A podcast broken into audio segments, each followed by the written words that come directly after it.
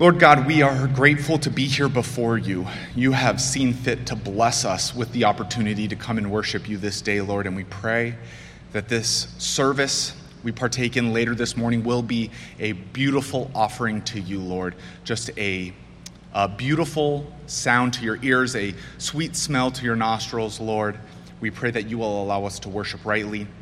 As we prepare for worship, Lord, I pray that you help us to know our Bibles better so that we might know you better and behave more like Christ, become more like Christ, Lord. In your Son's name we pray. Amen. So, uh, the only review we really have time for, I will throw out, uh, are uh, a couple, couple of things here, or one in particular. So, we're going to go back real retro for anyone who's here. One of these 12 books is the original sermon series that we had as a church. Does anyone remember what our the very first ever church uh, sermon series was at this church?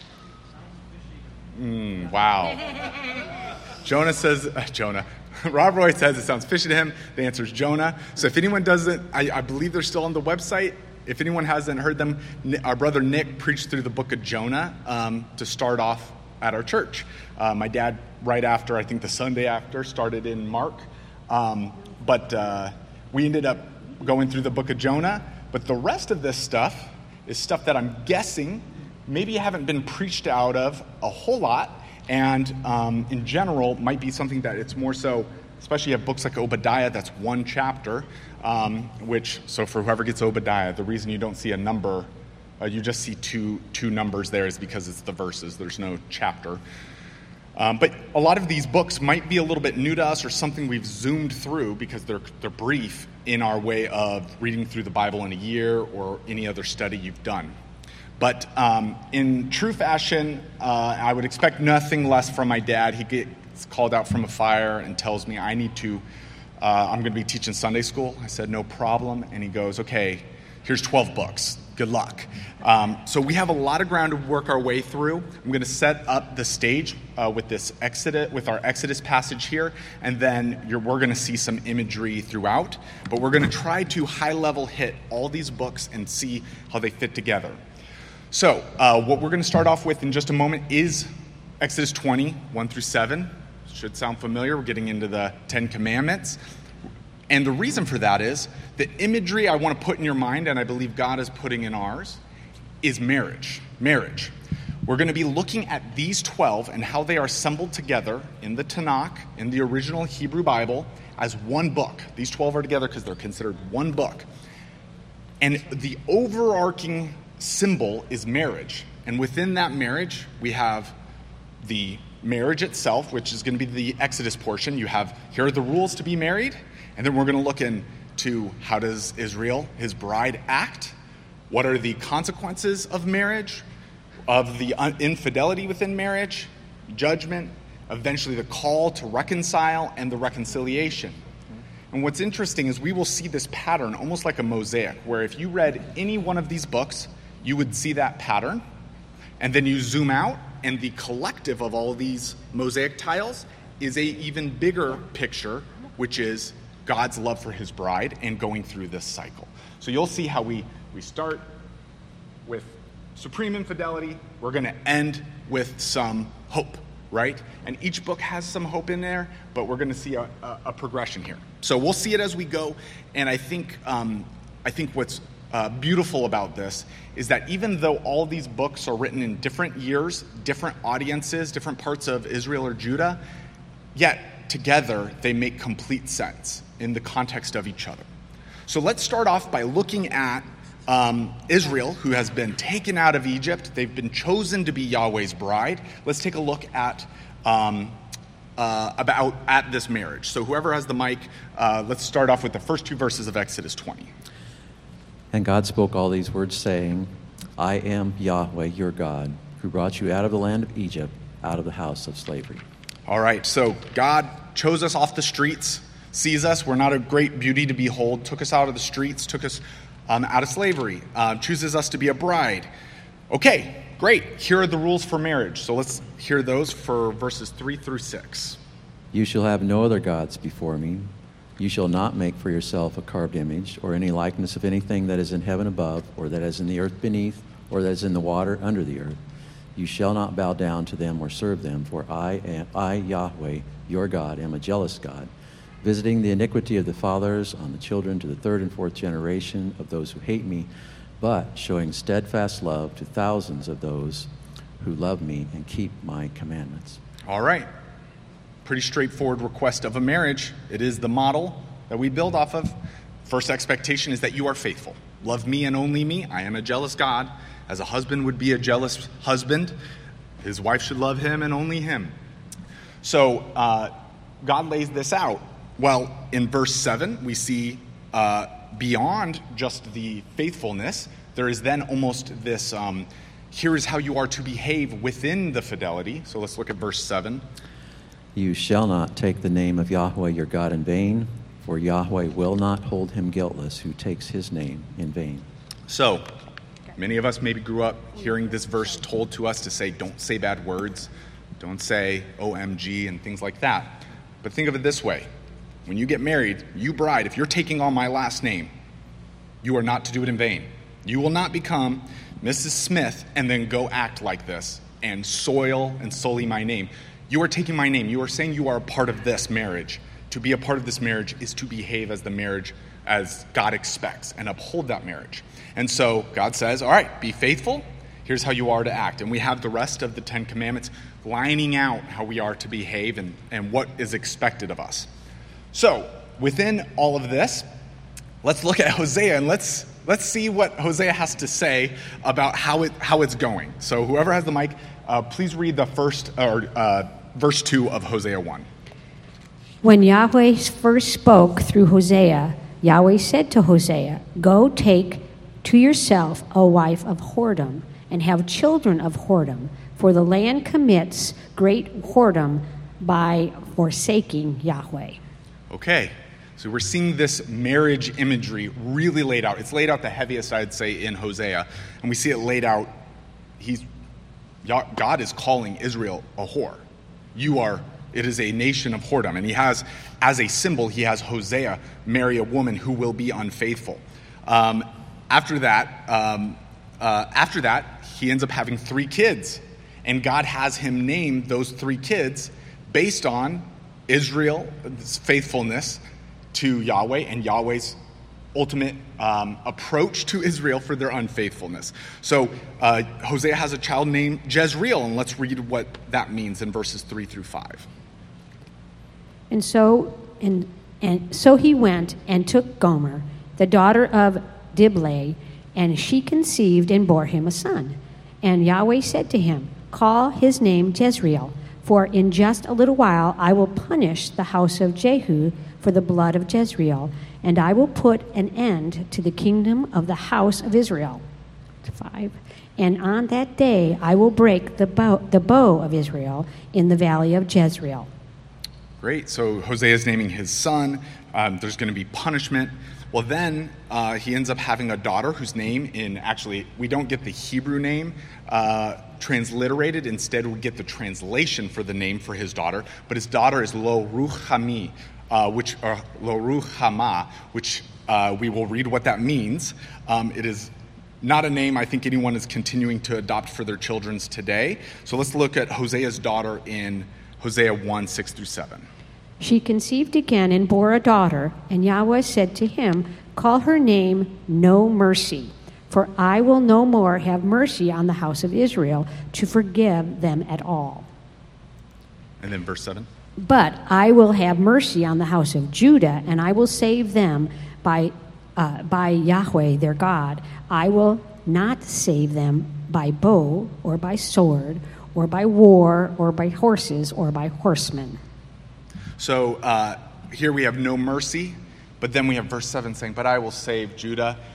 Verse 7 sounds like the, like, right after you need to repent, but here's the mercy. But I would say verse 7 is really biting. Why is verse 7 biting there, saying he will save Judah? Who's his audience? Who's Hosea's audience in this? It's Israel. It's Israel. So Hosea is saying, Hey, Israel, Hosea is our only northern Israel, both born and prophet in, in the writing prophet days to Israel. And he's telling Israel, this is the judgment, and God's going to save those people over there, right? So it's extra condemnation for no mercy. Uh, and then we have uh, the third child uh, here who. Um, uh, who we see in Hosea 1 8 through 9, whose name is Lo Ami. Um, and let's uh, read verses 8 and 9. When she had weaned no mercy, she conceived and bore a son. And the Lord call, said, Call his name not my people, for you are not my people, and I am not your God. Yeah, so we see the marriage is kicked off, infidelity. God is saying, I'm going to put you out. You are not mine. I will not uh, adopt you, or I will not keep you under the blessing of our household. And I'm going to read for us um, a couple larger portions of Hosea to, to give you a sense of some of the poetry and imagery that's being used for the consequences of this. And what I would say is see if some of this language feels familiar, um, and I'll, I'll kind of circle back on that. In um, Hosea 2, it says, Plead for your mother, plead for, she is not my wife. I am not her husband, that she put away her whoring from her face and her adultery from between her breasts, lest I strip her naked and make her in the day she was born, and make her like a wilderness, make her like a parched land, and kill her with thirst. Upon her children also I will have no mercy, because they are children of whoredom. For their mother has played the whore. She, is, she who has conceived them has acted shamefully. For she said, I will go after my lovers, who give me my bread and my water, my wool and my flax, my oil and my drink. Therefore, I will hedge up my way, uh, her way with thorns, and I will build up a wall against her, so that she cannot find her paths. She will pursue her lovers, but not overtake them, and she shall seek them, but not, but shall not find them. Then they shall say, I will go and return to my first husband, for it is better for me then than now and she did not know that I, it was I who gave her the grain, the wine, and the oil, and who lavished on her silver and gold, which they used for Baal. So I'll stop there. So it goes, it continues on, and then in verses 14 through the end of chapter 2, we hear, despite all this unfaithfulness, we hear of Yahweh's faithfulness. He upholding the covenant he made, the marriage covenant that he made, um, and being in being faithful. But at the end there of verse, um, verse 8, it says, they use for Baal. So what's going on here is we start seeing, uh, or we see in Hosea, there was major syncretism. So kind of like, I'm going to collect them all, the gods, let's add them to Yahweh, and I will get the benefits of all of these, right? Like they're all little aftermarket upgrades on the God I worship, which is against the original marriage covenant we, we read. And we're going to continue to see this theme through the rest of these, where the infidelity is with a nation, or you'll hear it referenced with a people, or with a king, or with another god like Baal, or another a false god like Baal. And what I would say is all of them are the same. This is if you are are joining with a nation or whoring with another nation, you are adopting their gods with them. So all of these, we're going to see this theme over and over.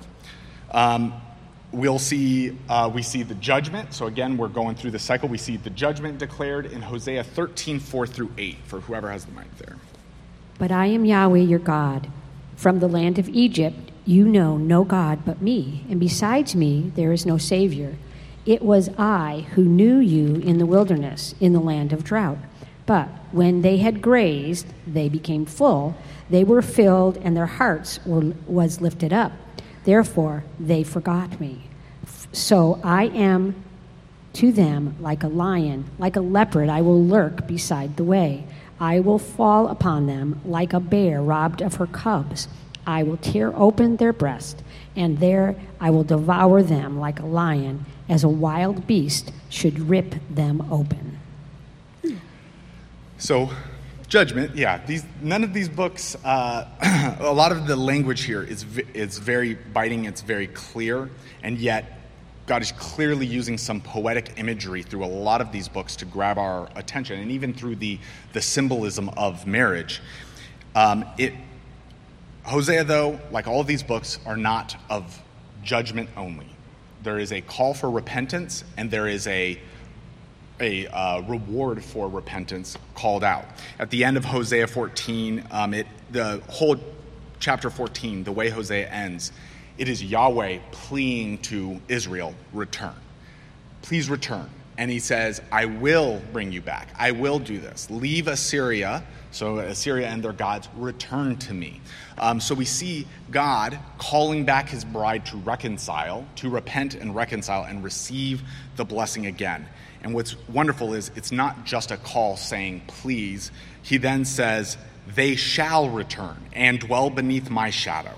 They shall flourish like the grain. They shall uh, blossom like the vine. Their, shall, their fame shall be like wine of Lebanon.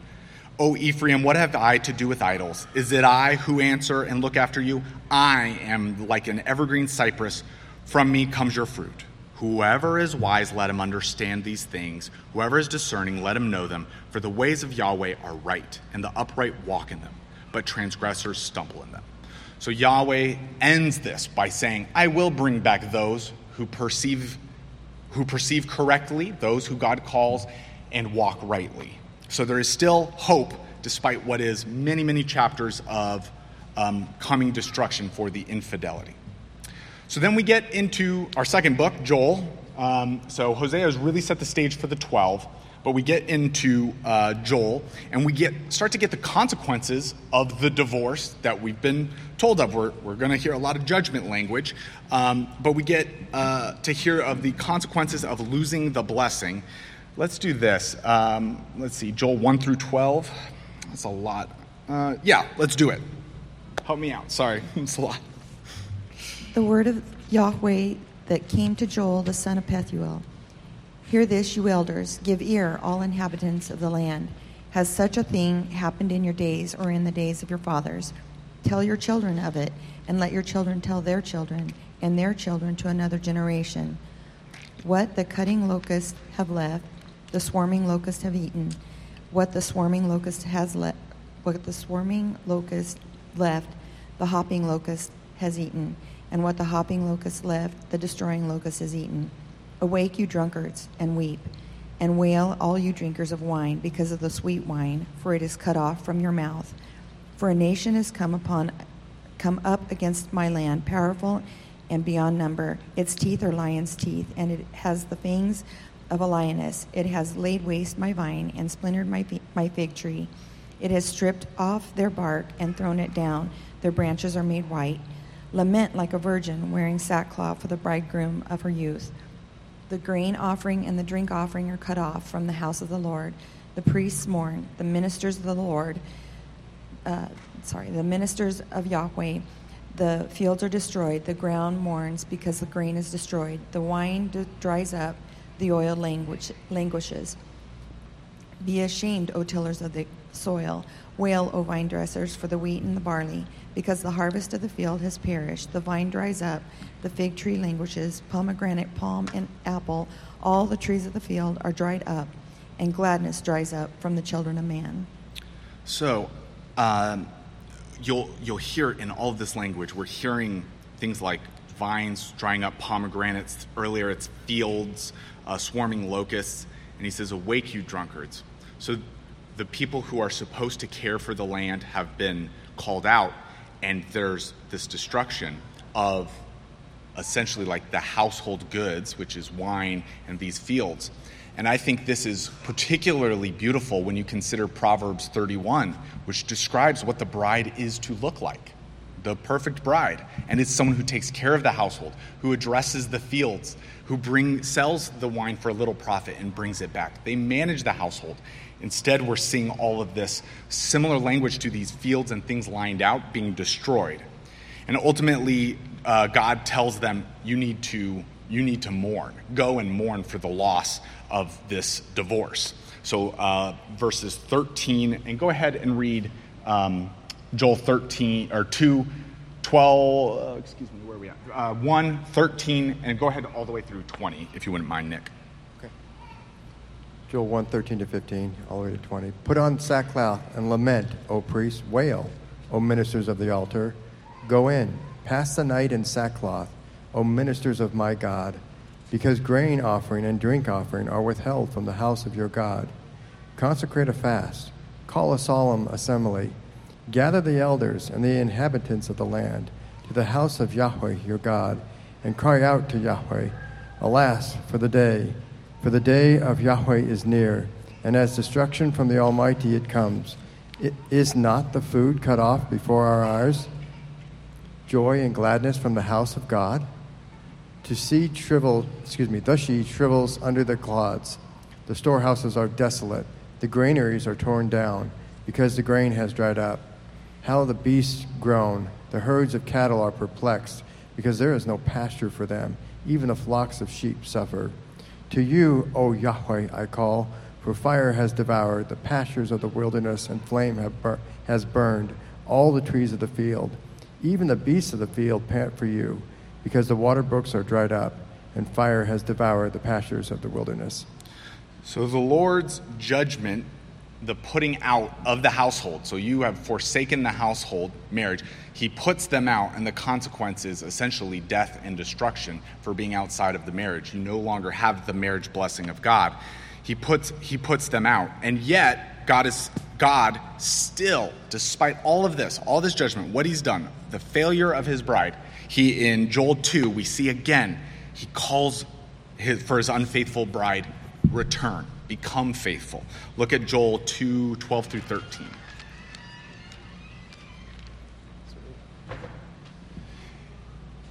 Yet even now declares Yahweh, return to me with all your heart, with fasting, with weeping, and with mourning, and rend your hearts and not your garments. Return to Yahweh your God, for he is gracious and merciful, slow to anger, and abounding in steadfast love, and he relents over disaster. Thank you. Keep holding the mic. Look down at verse 32. We see after him calling to return, we see again in the similar model to Hosea, we see this, um, we see him not only call for them, but says it will happen for the faithful. Uh, so look at verse 32 of Joel 2.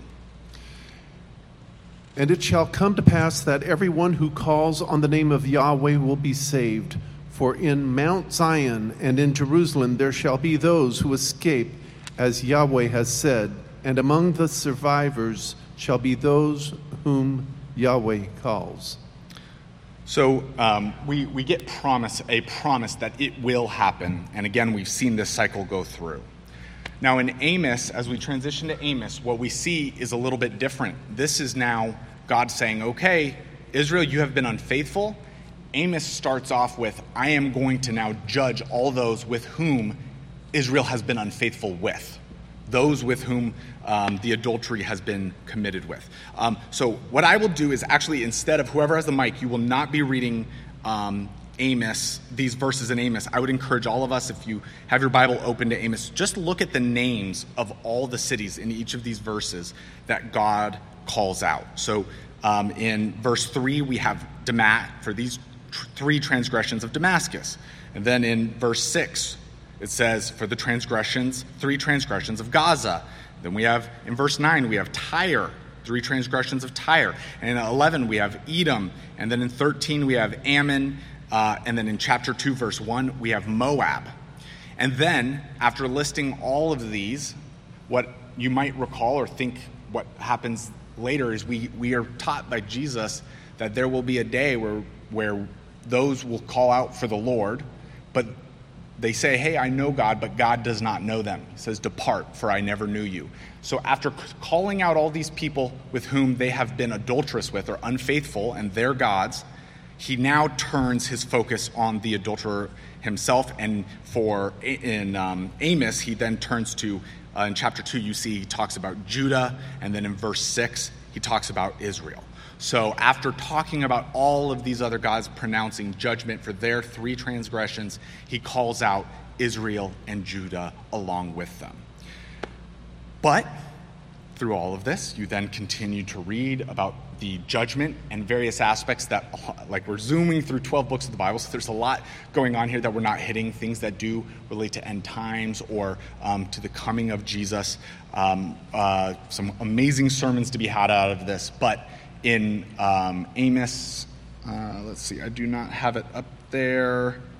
Um, whoever has the mic, if you could turn to Amos chapter 9 and read verses 14 and 15, we again see the same model, which is we're seeing a progression, right? Hosea started off with decrying unfaithfulness and saying there's a, a, need for divorce. Joel starts talking about, well, here's the process of the divorce and what's happening to the land.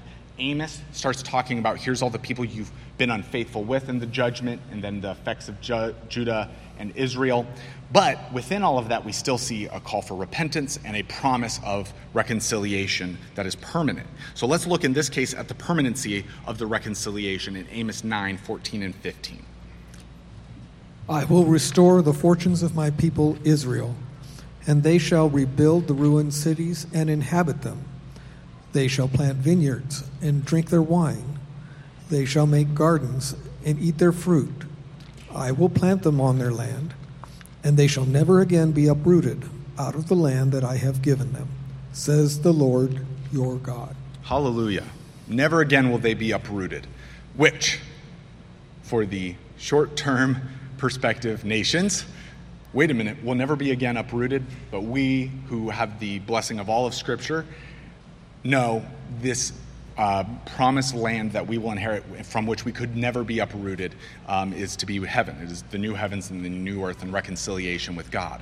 So we hear of this promise of a reconciliation, despite, like, it all starts with all you nations, here's what you've done. Um, God is, God is so merciful through all of this. Then, in, uh, we have, then we have Obadiah, again, a one chapter book. Um, and um, in this, he's specifically declaring punishment on Edom. The Edomites, uh, if you remember, they are the descendants of Esau. Um, and Edom, in this case, has done violence. Uh, not, so has done violence against Israel, God's bride. And God declares judgment on Edom in this book and says he will reconcile his bride to Yahweh, so Israel back to Yahweh, um, and, but then he will turn over Edom to the bride. So they will get divine retribution and authority and will um, punishment over Edom. Uh, please read verses 15 through 18. For the day of Yahweh is near upon all nations. As you have done, it shall be done to you. Your deeds shall return on your own head. For as you have drunk on my holy mountain, so all the nations shall drink continually. They shall drink and swallow, and shall be as though they had never been. But in Mount Zion there shall be those who escape, and it shall be holy. And the house of Jacob shall possess their own possessions. The house of Jacob shall be a fire, and the house of Joseph a flame, and the house of Esau stubble and they shall burn and then they shall burn them and consume them and there shall be no survivor for the house of esau for yahweh has spoken amen so um, we see this this imagery of of having the rule the bride will have the rule over his uh, her abuser um, although it is an abuse that is a consequence of the infidelity of, of the nation of, of israel of god's bride um, so after Obadiah, we get into Jonah. Um, Jonah highlights very familiar, we're familiar with the story, but it overall highlights God's rightful authority to judge. And I almost feel like this is an intermission in the 12, in this progression of this um, divorce proceedings, to where um, Jonah says, Okay, I'm going to go, I'll talk to him about judgment. He finally goes through the whole whale thing. He says, Nineveh, repent. Like, I know you're not, because none of the other people who heard the prophets repented. You need to repent, uh, otherwise, you'll be destroyed. Okay, he does what he does, checks the box almost. He walks away, and then we hear him, uh, what he has to say, when Nineveh actually responds to the admonition of the Lord in uh, Jonah, um, I have it up here, not on my notes, uh, Jonah 3 t- uh, 10, the last verse of chapter 3, and the first verse of chapter 4. When God saw what they did, how they turned from their evil way, God relented of the disaster that he had said he would do to them, and he did not do it. And then the first verse of chapter 4. But it displeased Jonah exceedingly, and he was angry. Wait a minute. They obeyed God, they reconciled, and it made Jonah angry. And this is almost like uh, the way I think of this is this is almost saying, wait, God, you on, in the context of all of this, God, we have been unfaithful, or it, the, your bride has been unfaithful. You have proclaimed judgment. What do you mean you're giving them a chance to repent and come back? Like, she's no good. Don't take her. She's dirty. Like, you don't want that. She's no good. Don't take her back. And yet, God goes on, goes through and teaches Jonah how he's teaching Jonah a lesson about how little he values the people that God is calling. Uh, he valued this plant that God had sprung up for him more than the people. Um, and ultimately, we will see later, um, I believe in Nahum, where we see the judgment of Nineveh. But um, we see this imagery of, again, reconciliation that follows from repentance, peace that follows from repentance. Uh, in Micah, uh, so we're almost halfway through the books here. In Micah, we have a, the judgment of Samaria. Um, which again is a nation with which Israel has broken her marriage covenant. Um, so let's read, uh, or excuse me, I'm going to read.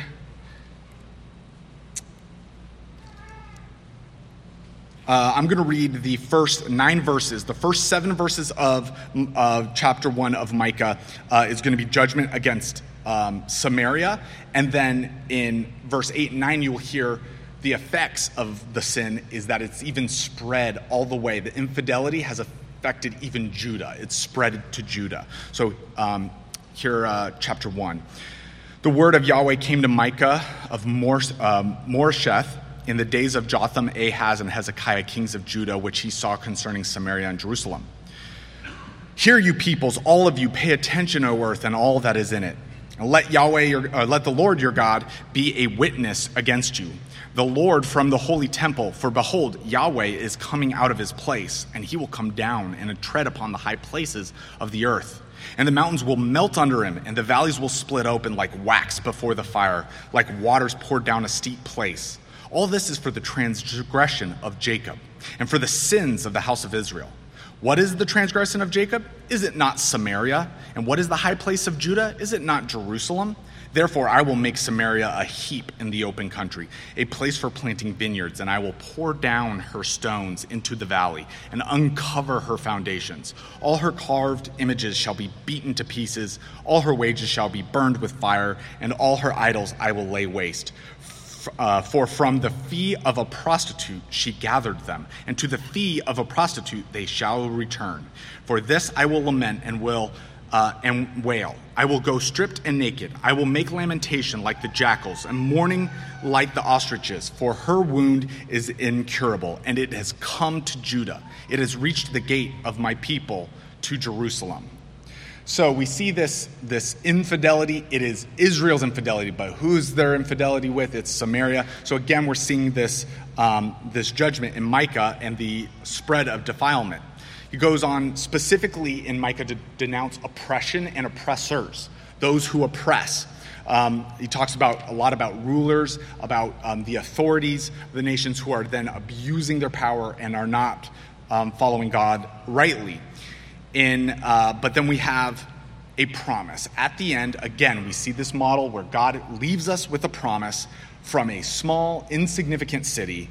Uh, whoever has the mic, please read uh, Micah chapter 5, verses 1 through 5, just through the first uh, sentence of chapter of uh, verse 5. So Micah 1, 5, 1 through 5a. Now muster your troops, daughter of troops. Siege is laid against us.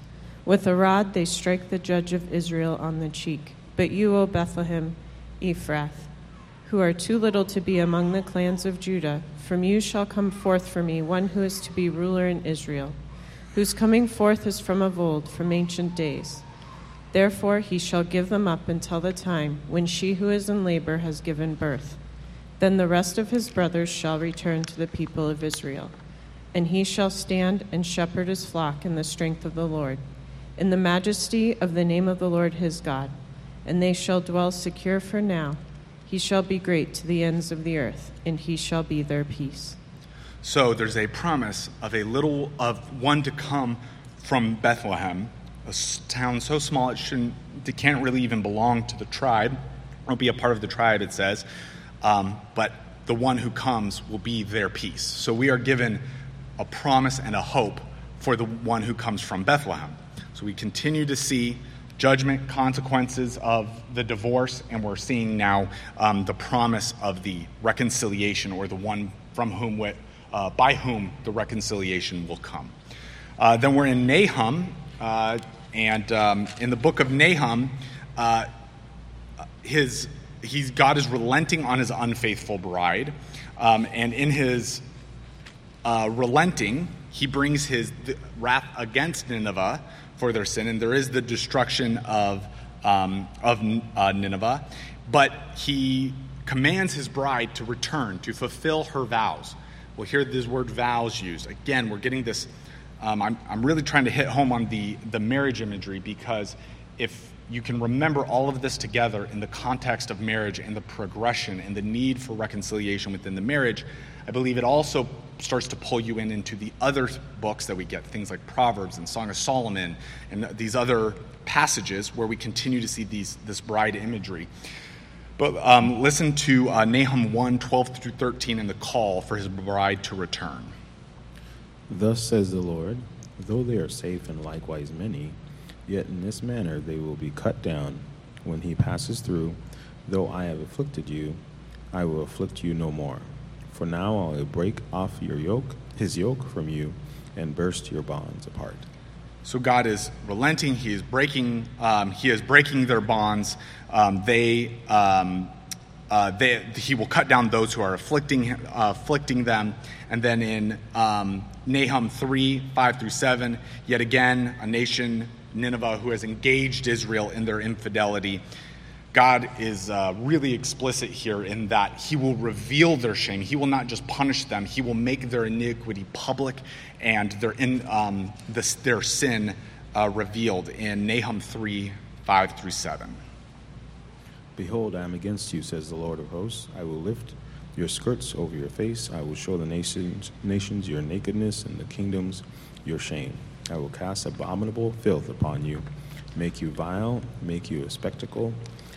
It shall come to pass that all will look upon you, will flee from you, and say, Nineveh is laid waste. Who will bemoan her? Who will, where I seek, where shall I seek comforters for you? So we, we see, I will lift your skirt up over your face. I will reveal your nakedness.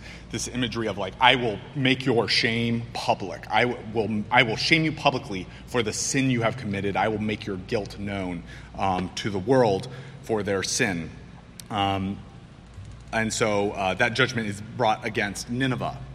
We then get into Habakkuk, uh, Habakkuk, um, in um, uh, uh, Habakkuk, we have Habakkuk bringing up compl- two complaints against God. We have a complaint, a response, a complaint, and a response. And um, basically, uh, Habakkuk is saying, like, why are you letting bad things happen to good people? Why are you letting bad things happen? And we see uh, here in Habakkuk 1 12 through 13 um, this complaint. Are you not from everlasting, O Lord my God, my Holy One? We shall not die O Lord, you have ordained them as a judgment, and you, O rock, have established them for reproof. You who are of purer eyes than to see evil and cannot look at wrong, why do you idly look at traitors and remain, and remain silent when the wicked shallow, shallows up the man more righteous than he? So, what we have Habakkuk here making the complaint, I feel like, is the most common American approach, which is, well, at least I'm not Hitler. At least I'm not Hitler. I'm, I'm not that bad. Why, why are these terrible things happening to us? We're not as bad as these other nations. Why are you letting this happen? And we hear God's response to Habakkuk in this in chapter 2 and then verses 2 through 4 um, to their argument of, well, yeah, I'm bad, but I'm not as bad as I could be or these other people.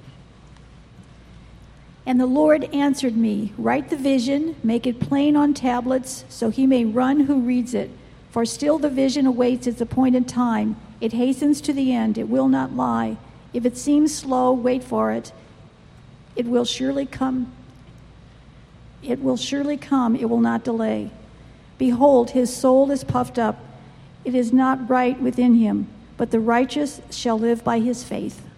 So he's again calling, well, it is not, the standard is not these nations who are terrorizing you, it is the faith, faithfulness by which I expect you to live. Um, and so in Habakkuk, we have God declaring judgment by bringing in the Chaldeans. If you remember, this is we're getting ready to go into exile. The Chaldeans come in, um, and they, the Chaldeans come in. But then the rest of Habakkuk, after um, after having judgment being brought in by the Chaldeans, them being used as a tool, God then turns around in Habakkuk and pronounces judgment on the Chaldeans who brought the judgment of God. And, we're, and we see, we're seeing this a lot in Daniel. We've, we've heard it in Daniel so far that Daniel is, or Nebuchadnezzar is you being used as a tool, and yet God will bring judgment on Nebuchadnezzar for what he has done. And um, I just want to make sure to call out here essentially, what's, or what I wouldn't want someone to take away is, well, God made the Chaldeans to come do these, ter- these terrible things to Israel. What happened is Israel played the whore, and God turned them over into their sin, gave them what they asked for, the other surrounding nations, and yet what even though they have been used as a tool, what they do and how they have conducted themselves is need of judgment. And so in Habakkuk, it ends with the judgment of the Chaldeans. So there is again um, a judgment, and there is going to be reconciliation we get into Zephaniah. All right, we're going to get flying. I have one minute, and we have three books here. Um, we get into Zephaniah. Um, we, we, will probably need to end on the scripture, unfortunately, but I will give us the overview of the 12 so we can get the whole reconciliation picture. But um, uh, Zephaniah starts off in a way that is um, describing decreation, it is a destruction of, of creation. And then he talks about, uh, God talks about the destruction of the nations, wicked nations. And then, almost in a reversal of the Tower of Babel, uh, an imagery that seems like it, talks about the unification and the pure words that will be made, pure speech. And that God will um, remove her shame, remove his bride's shame, despite her infidelity, um, here in uh, verses 9 through 11 of Zephaniah 3 after removing her shame, so now we're getting into Haggai, we're getting towards the end of this imagery. God has brought back his bride from exile. There's a command to rebuild, rebuild the temple.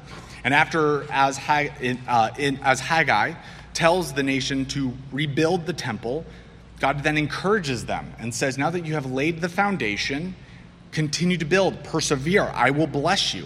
And Haggai 2 9, I will read that quickly. Haggai 2 9 says, uh, the latter glory of this house shall be greater than the former, says Yahweh of hosts. And in this place I will give peace, declares Yahweh of hosts. So after the foundation is built, which I would argue is in, um, it is alluding to, it is connecting to Jesus laying, being our sure foundation. He's commanding his people, his bride, be faithful, build up the stones, and this will be a greater temple than the one before. Um, uh, again, I believe alluding to the ultimate temple and our reunification of, with God in heaven. We get into Zechariah, where we have, again, reconciliation. The beginning of Zechariah is a call to return. Please return. And then, after giving um, visions, he, he proclaims the coming of the one who redeems his bride in Zechariah 9, can't zoom over the Jesus here. Rejoice greatly, O daughter of Zion. Shout aloud, O daughter of Jerusalem. Behold, your king is coming to you. Right, uh, righteous and having salvation is he, humble and mounted on a donkey and on a colt, the foal of a donkey. I will cut off the chariot from Ephraim and the war horse from Jerusalem, and the battle bow shall be broken off, uh, cut off, and he shall seek peace to the nations. He shall rule from sea to sea and from the river to the ends of the earth. As for you, you also, because of the blood of my covenant with you, I will set your prisoners free from the waterless pit. Return to your stronghold, O prisoners of hope. Today I declare that I will restore to you double. For I've bent Judah as my bow, I have made Ephraim its arrow. I will stir up your sons, O Zion, against your sons, O Greece, and wield you like a warrior's sword. The one who rides a donkey will redeem his people. And then um, in Malachi, we have um, again, um, a, the ultimate reconciliation, we start off with the love of his bride. So, this is, if we're thinking about the 12, the bookends of all of this, we've progressed through this marriage cycle of infidelity. It is the exact opposite of the way Hosea starts, which Hosea starts with, How little you love me, your God. Instead, we have now Malachi starting off with Yahweh's love for Israel. But then Yahweh calls out the priests who are being unfaithful in their approach and the way in which they are being um, unfaithful. There is again marriage imagery throughout, and then book of Malachi um, uh, in chapter three has a call of the book of remembrance, saying that um, those who fear Yahweh, Yahweh will remember, um, which is important because it then ends in uh, chapter 4 with the great day of the Lord, talking about the destruction. So it is good to be remembered. Okay, so we covered a lot there. I moved at an incredible pace um, and I'm speaking too quickly. But the idea here is that you can see the continuity of the 12. There is this progression overall, and yet within each one, they have their own cycles within this. We kind of talk about this a lot when we talk about, especially um, Hebrew writing. Um, and these are to different audiences over different times. But if you were to think about all of this as a progression, the next time you read through your Bible or go through these portions, relate and think wait a minute, Christ calls us, the church, his bride. How much does this apply to me today? And we know the answer to that. We know the answer that all of this still applies in that we, as his bride, are, need to be faithful. Every time we are unfaithful, we need to return. And so um, I'm hoping that this imagery sticks with you and that some of these little um, smaller books or books that maybe have poem after poem of how God will destroy or shame the nations um, could be seen how it fits into God's eternal plan of using his son, his redeemer, to reconcile his bride back to him as it ought, but in a better setup, in a better temple, better house than the original house that was married into. All right, we've gone way over. I'm amazed children aren't storming out, storming out. We may have said the word whoredom too many times for the Sunday school teachers to let them out, um, but I will end us in prayer and we can prepare for our worship of God.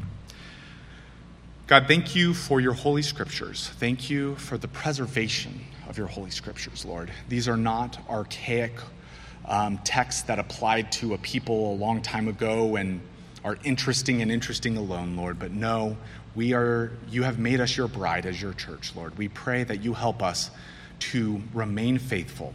We know f- fidelity only comes from you. And Lord, when we instead of walking in Christ, walk in our flesh, when we do that, Lord, please bring us back, chastise us, and bring us back on the path so that we might be reconciled and faithful to you, Lord. Lord, we pray for this service with which we are about to participate. May our focus be on you.